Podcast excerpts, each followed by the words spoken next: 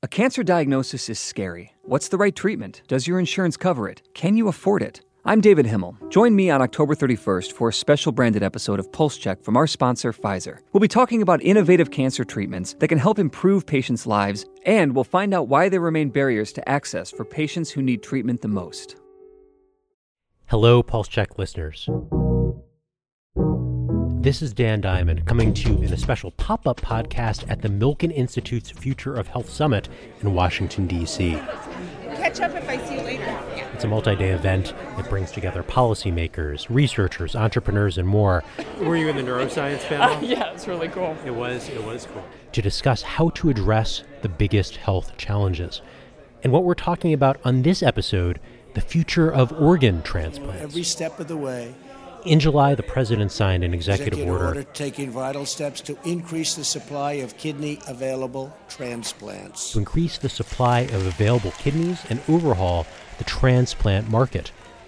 But even at a healthcare conference, it's not the most top of mind issue. How much did you follow the president's announcement this summer?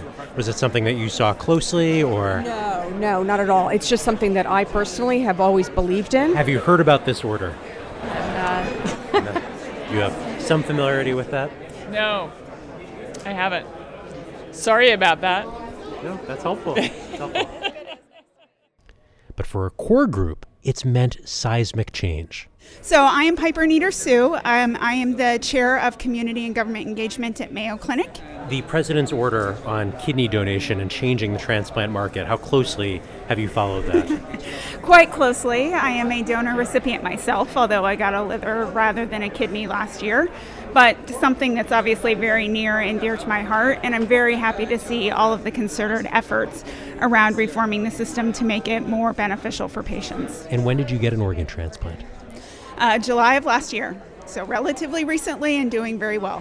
When you're looking at the healthcare system, and you've been on Capitol Hill, you're at Mayo Clinic now, where do you see the issue of organ donation transplants? Where do you see this on the priority list of things that need to be addressed? So I think it should be a very high priority. It's obviously not a huge population of patients, but much larger than people necessarily anticipate. And you know, for each one of those patients, it is truly a life and death issue. So I think it's starting to get more attention. I wish that it was getting quite a bit more. We are just organ poor, right? So um, it's a very long wait for organs, and you have to get very sick before you can get one.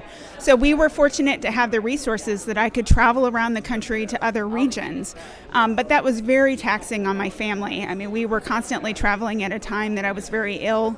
I have a son in elementary school. This was very disruptive, and I think being able to treat people in optimal ways in the place that they live is probably one of the things that could be most meaningful for patients. Thank you so much. Well, I appreciate it. You got me right as I was coming down Yeah. the stairs, so I'm a little, but it is true, man on the street. Yeah, or a woman. Woman on the street. the future of organ transplants. It's been a part of the healthcare system that doesn't get a lot of attention, and that lack of transparency has created problems. To talk about how the president's executive order is playing out and the challenges with organ transplants, I sat down with Greg Segal. He's the co founder of Organize, and we found a side room at the Milken Conference away from the hustle and bustle, but you may still hear the occasional construction sound. Stay tuned for another special pop up podcast tomorrow. And with that, here's my conversation with Greg Segal. Greg Segal, co founder of Organize, welcome to Politico Pulse Check. Thanks for having me. I've heard of your organization before. You were innovators and residents in the Obama administration's HHS. Your name's come up a lot recently, too, because of President Trump and his administration's kidney executive order. What is the elevator pitch for Organize? Uh, it's changed over the years. We started working in trying to modernize the technological infrastructure around uh, the organ donor registration system. And the more we worked in the space, realized the problems were uh, far deeper than just how many people had registered as organ donors. And the work we do now is to work on reforming the system of government contractors who run the organ donation system called uh, organ procurement organizations. The, the OPOs. OPOs for short. Yes, in the jargon of Washington, D.C. DC loves acronyms. When did you first have the germ of an idea that Organize was something you'd be creating? So, uh, Organize existed on, on cocktail napkins far before uh, it existed in uh, any legal structure or, or even that I knew what we were doing, but it was just sort of an idea that I couldn't put down. And I was um, I'm one of four kids, and when my dad was in the hospital and it was on and off for five years, we all sort of assumed different roles. And my role was to just ask a ton of questions, to be a good son, not because I was some aspiring entrepreneur, but I wanted my dad to be able to focus on, you know, watching the Red Sox or whatever make him happy, and not, uh, you know, with his, you know, um, you know, with his time and energy that he had to focus on understanding any sort of the broader system uh, in in which he was a patient, um, and. you know, I asked a ton of questions, and the answers just didn't make a lot of sense to me, candidly. And at first I took that as you know I, I, thought it was a personal failing that I just couldn't understand something, and at some point I realized it's because the system was was very ill designed and, and, things just didn't make a ton of sense, uh, and it was just something that I couldn't put down. It wasn't a purposeful. Um, you know, it, it, it, it, was never that I, you know, set out and knew that I wanted to do this. And I can tell you the day, I don't remember the date, but I can, I, I can tell you the day where I realized I had to do this is when I, I, I used to keep a notebook uh, next to my bed. And when I, when I can't sleep at three in the morning, I, I write down whatever it is that I'm thinking about. And usually in the light of day, it's something nonsensical that I, I really shouldn't have lost any sleep over. But um, I have literally a, a, written record of what it is that I can't sleep thinking about. Uh, and I had another job at the time. I was working in venture capital. Uh, and at some point, I looked through my notebook, and for six straight months, I had literal proof of this is what this is what is keeping me up at night. And I think anyone with the ability, lifestyle, you know, unmarried without any kids, I, I did have that sort of flexibility and freedom. But yeah, I think anyone that is able to pursue something that they care so passionately about that they will literally lose sleep over, eh, you should pursue if you can. And I had incontrovertible proof that this was this was what was on my mind at three in the morning. I read a story in Fast Company from January 2014 that you and your co-founder wanted to put yourself out of business in five years because you would have addressed the problems that made your organization necessary. That story is almost six years old. How is the progress toward putting yourself out of business going? Uh, it, you know, the executive order helped a lot. Uh, it, it, certainly isn't, um, you know, going to be the end of uh, of what the the push is to drive this reform. But you know, I, I think that five year goal was a, a, mix of being um, ambitious and uh, a bit young and quixotic. Uh, but the you know the sentiment behind it is that this is a solvable problem. Uh, and we wanted to identify what the key barriers were uh, that are keeping people from accessing the transplants that they need, uh, and figure out how can we stay hyper focused and, and really create some before and after moments. Uh, and the executive order drove a lot towards it, and, and what we're working on now is uh, ensuring that it's you know implemented as strongly as possible in patient interests. Most people have two working kidneys. We only need one. Should everyone donate a kidney? I think everyone should certainly, you know, consider it, especially if they know someone in their life who, who might need one. That's uh, clearly a hyper uh, personal decision. So I wouldn't say that everyone should donate a kidney, uh, but for most people, there's no reason that they shouldn't think about it and and certainly talk with their uh, care team if it's if if they certainly if they know somebody who would benefit from a transplant. Have you donated a kidney? Uh, I haven't. I've donated a lot of myself to the field of kidney transplant, but no body parts yet. You talked about learning your mission as you were going. The idea that it's not just about increasing donor rates, but really about reforming these organ procurement organizations and how the process works. How early in your work did you realize you needed to shift missions and make it this more expansive goal? So I think we realized fairly early, within you know a year or so, that, that there were problems far greater than just the um, uh, donor registration rates or sort of the public will to donate uh, that really crystallized for us when you had mentioned that we were something called an innovator in residence uh, in the um, Office of Secretary of, of Health and Human Services. While we were there, we were able to really perform some some pretty deep data analysis, understanding the policy space and, and where the barriers were and where the gaps were. Uh, and that work was completed probably three years into our life cycle. And I think that really confirmed a lot of what we thought we knew, but, but really crystallized for us uh, what the problems were and therefore what the, the solutions were that we should be focused on. So, um, you know, er, early on, we, you know, I think we certainly realized this was a far deeper problem than, than we'd identified. But it was only after we had the data to support it that not only did we have the, you know, internal, uh, real deep self belief that, that we were right, but, but certainly that we could start communicating with policymakers about what the solutions would look like. I, I ask in part because I've been covering healthcare for years, and the idea of increasing donor rates, that's come up before. This is seen as a public good. Other countries do it better than the United States does. But what gets less attention is how these organizations work to procure the organs, whether enough organs are harvested and, and transplanted in time. And so many do not get uh, transplanted in time, they're, they're unusable. your understanding of how that market works, Greg, is this an issue that there's just not enough transparency and eyes on these organizations? Is there some deeper fundamental problem with how the U.S. organ procurement market is set up? So there may certainly be deeper problems, but I think so much, uh, so much of what the problems are can really be solved even within the existing system by just ensuring that there's more transparency and, and more oversight. So, um, so for most people, uh, you know, I think they they are where where you know it sounds like uh, you are, or maybe or, or, or where I started is understanding that. Um, there aren't enough available organs, and we need to, you know, increase that supply of organs. And the most logical thing for people is I should register as an organ donor. Uh, most people have never heard of an organ procurement organization, an, an OPO. So um, I, I, think that level of understanding is important, who they are and, and what they do. Uh, there are 58 OPOs across the country. They're federally designated monopoly contractors, each with a, a, a geographic monopoly. And when someone dies, uh, in a hospital, whether or not they're registered as an organ donor, that hospital is supposed to refer the death to the OPO, and the OPO is supposed to, in all cases, show up and work with, with next of kin. And if the person had registered, they you know talk to family and, and, and, and move towards coordinating the, dona- the donation. But even if the person had not registered, the family can still authorize it. Uh, which isn't to say it's unimportant that you're registered as an organ donor. I, yeah, I hope more people would, would would consider it.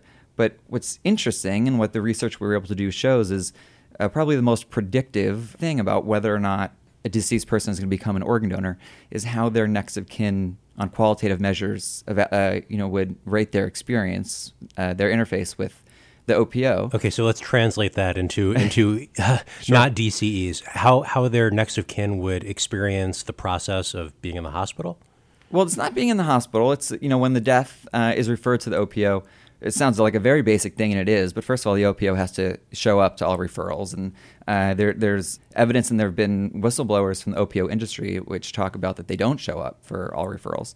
And then secondly, they have to provide the next of kin with a, a, good experience and were they compassionate? Did they answer all of your questions? Conversely did you feel pressured? Uh, and those are the sort of things which are, are, really within the control of the opo or the opo's leadership to build a team and a culture that you know is doing all of these things. But research shows that there's huge variability across the opos in you know the way that they deliver these services.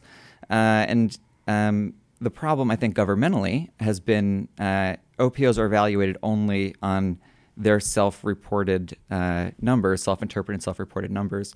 So although they may need to, you know, recover a certain percentage of donors in order to maintain their contracts, it is entirely up to them to report what number they did recover. They're grading themselves on their performance. Yeah, it's, it's a, a baseball analogy would be uh, if you're trying to calculate a player's batting average and you know how many hits they had and they get to tell you how many at bats they had, you'd have a lot of Ted Williams. Uh, Ted there. Williams, who hit 400 famously. yeah. Uh, so, but that's only because he told us he only had 10 at bats. That's exactly right. I think yeah. maybe we need to do some uh, retrospective analysis of Ted Williams. That's the next podcast. yeah. Uh, so you know, I think a lot of the problem is so much of um, so much of what is going to matter about what donation rates will look like uh, in any geography is the strength of how well that OPO is run. And the federal government really has had no way of evaluating OPOs. And, uh, you know, when there's underperforming leadership, theoretically, they're supposed to be removed and replaced with better performing managers. But uh, under the current set of metrics for uh, which had been in place since 2006, but it's been almost it's been over 20 years since any of the OPOs have lost their contract. Even though all research would show it's an industry that recovers roughly 35% of uh, donation potential. Looking forward, not only have there been problems in the past with OPOs, there is regulation coming to change how OPOs are governed. Yes. Yeah, so in July, uh, President Trump signed an executive order which directed uh, Department of Health and Human Services to propose new measures for evaluating OPO performance. Uh, and that is an enormously valuable first step. Uh, it's going to finally give government clarity about what performance actually looks like in the field, which OPOs are, are, are providing high service uh, uh, for patients, for transplant patient, uh, waiting list patients, and, and which ones aren't. The important question, though, the executive order, um, you know, directed the implementation of new metrics. Uh, what hasn't yet been announced uh, or, or, you know, signaled publicly in any way is what level of performance is the government willing to accept. So, you know, the metrics are going to allow us to see who's a good performer and who's a bad performer. But what need, what patients need is for government to ensure that we're creating a very high bar uh, for what the OPOs will have to, the performance bar for what they'll have to do, and that when someone misses that bar, that there is meaningful uh, consequence. We'll be back to my conversation with Greg Segal in just a moment, but first, a word from our sponsor. What's at stake is everything, everything that we hope for. I'm David Himmel. Advancements in science and technology are paving the way for some remarkable cancer treatments that can make a huge difference for patients. And yet, many people don't have access to them. David, healthcare is absolutely a team sport. Everyone needs to come together. All the stakeholders, the biopharmaceutical companies, the health plans and payer organizations, physicians, the integrative delivery networks, and the patients and patient organizations. We have to work together to find better creative solutions. Join me for a conversation with two healthcare leaders working to provide cancer patients with effective and affordable innovative treatments. The conversation takes place in a special branded episode of Pulse Check from our sponsor, Pfizer. Listen in on October 31st, right here or wherever you get your podcasts. I've looked at your Twitter feed. It doesn't appear that you are historically a fan of President Trump, and yet you've extensively praised his kidney order. Why? So this kidney order uh, is both going to help patients and taxpayers. Uh, the research the president cited at the signing of the executive order shows that there could be another 28,000 organs that are recovered every year, and uh, 17,000 of those are, are, kidneys, which is, you know, I, I, think primarily important because you can save another 17,000 lives uh, annually that way. But that's also going to create a, up to 12 billion dollars in cost savings for a taxpayer over five years. So both patients and taxpayers should be huge uh, proponents of this, and I'm I'm both a patient, uh, at least a patient family, and a taxpayer.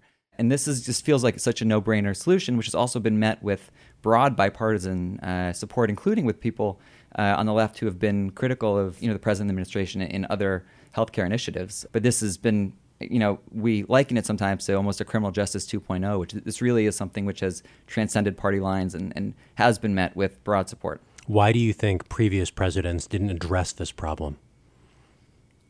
I think so much of it is the data that didn't exist necessarily to show very granularly what the what the problem was and, and what the solutions were. Uh, is is the first answer is it's one thing to say there's a problem, uh, but to make policy you, you need to really understand what the solution would look like too.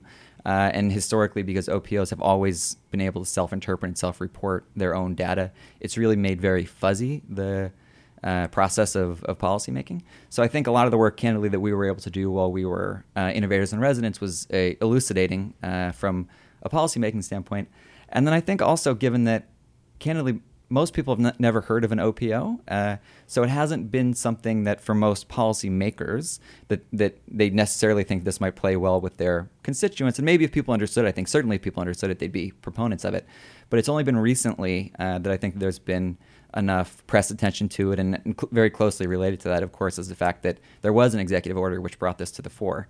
Um, you know, I always used to say, still say, uh, the easiest part of my job is convincing someone that our policy solutions are right. The hardest part of my job has been convincing that same person to do anything about it, um, which may or may not be unique to the work that we're doing. But I think the dynamic that has been uh, fundamentally changed uh, over the last few months is by virtue of the executive order, this really has been thrust to the fore.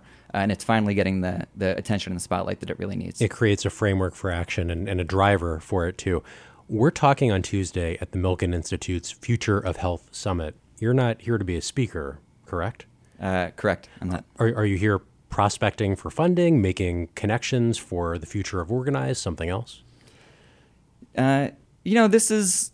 I'm not here uh, to, to forward organize necessarily, but this initiative is so important, and I think it needs to be understood by a lot of leaders in healthcare who can really, you know, forward this in many ways, even just you know, uh, public support for it. Uh, so we're really trying to do a lot of that awareness building. And there's so many thought makers, thought leaders uh, in, in, this room or uh, at the conference. not not in our podcast room though. I think you, me, and, and yeah, my producer yeah. Annie, we're all we're all with it. Um, thought, thought leader is kind of a high bar. Yeah, but but really support building. You know, our, our challenge has always been making more people aware of the issue, and uh, certainly this this conference is, is, full of people that you know I, I, think patients would benefit if more people in the room understood the problems with the OPO industry. Bringing it back to future of health, the ultimate goal would be not transplanting, say, a kidney, but growing a new one in a lab. How close are we to that goal? Uh, so I, I, just disclosure. I'm a, a, a policy wonk. Uh, at this point, I'm not a, a, scientist. I've been in this space for five years, six or seven years, maybe. Uh, I've every time I ask, the answers were probably 20 years away, and that seems to always be the answer. Uh, I sincerely hope people are wrong and that it's shorter, but uh, the um, the executive order also did help um, direct or, or, is helping to direct a lot of funding to um, initiative public-private partnership called KidneyX, which is going to be investing in a lot of these sorts of technological solutions. Uh, and this was also, you know, speaking to the you know bipartisan nature of this, where the Obama administration started um, w- was really looking. It was led by their Office of Science Technology Policy. So a lot of where they started was trying to accelerate that sort of process as well. But in a field where you're so dependent on breakthroughs, it, it really is hard to to schedule out when that breakthrough is going to come. We've talked a lot about what's in the executive order and the positive aspects. Is there something missing from the EO, from this current initiative that you wish was there? So I, I don't know that it would have necessarily been appropriate for uh, to be contained within the executive order itself. But what is important is that we go further than just um, outlining what the metrics would be for OPO uh, performance uh, to evaluate OPO performance, and moving towards setting a very high bar for what uh, we will accept from. Uh, uh, OPOs as performance uh, in order to maintain their contracts. And related to this, I think there's also an enormous opportunity for more congressional oversight. Um, you know, we've spent this podcast talking about um, a lot of the problems with the evaluation of OPO performance in terms of what their outputs are. Uh, but there's also been historical uh, investigative reporting and OIG reports that have showed enormous fraud, waste, and abuse. Uh, financially, OPOs spending money on uh, not just lavish salaries, but private planes and lavish five star, uh, you know, vacations at five star hotels and golf tournaments. And OPOs are 100% financially reimbursed for all costs that they incur, both direct and indirect. Uh, and there has been historically just reported out uh, a lot of uh, abusive financial behavior and other improprieties, even criminality. A couple executives from the Alabama OPO, this was maybe five years ago, six years ago, uh, were sent to federal prison for um, a, a kickback scheme with a, a local funeral home uh, to defraud the taxpayers. Uh, and a lot of these behaviors, um, there just hasn't been governmental oversight. What happened to the Alabama OPO? Is it still have its contract? And yeah, no, so no OPO has lost a contract in, in, at least 20 years. So that's going to include the Alabama OPO uh, from you know five or six years ago, the Los Angeles OPO had to repay half a million dollars in misspent taxpayer funds, you know, six or seven years ago. Uh, so it's a transparency story, but also an accountability story.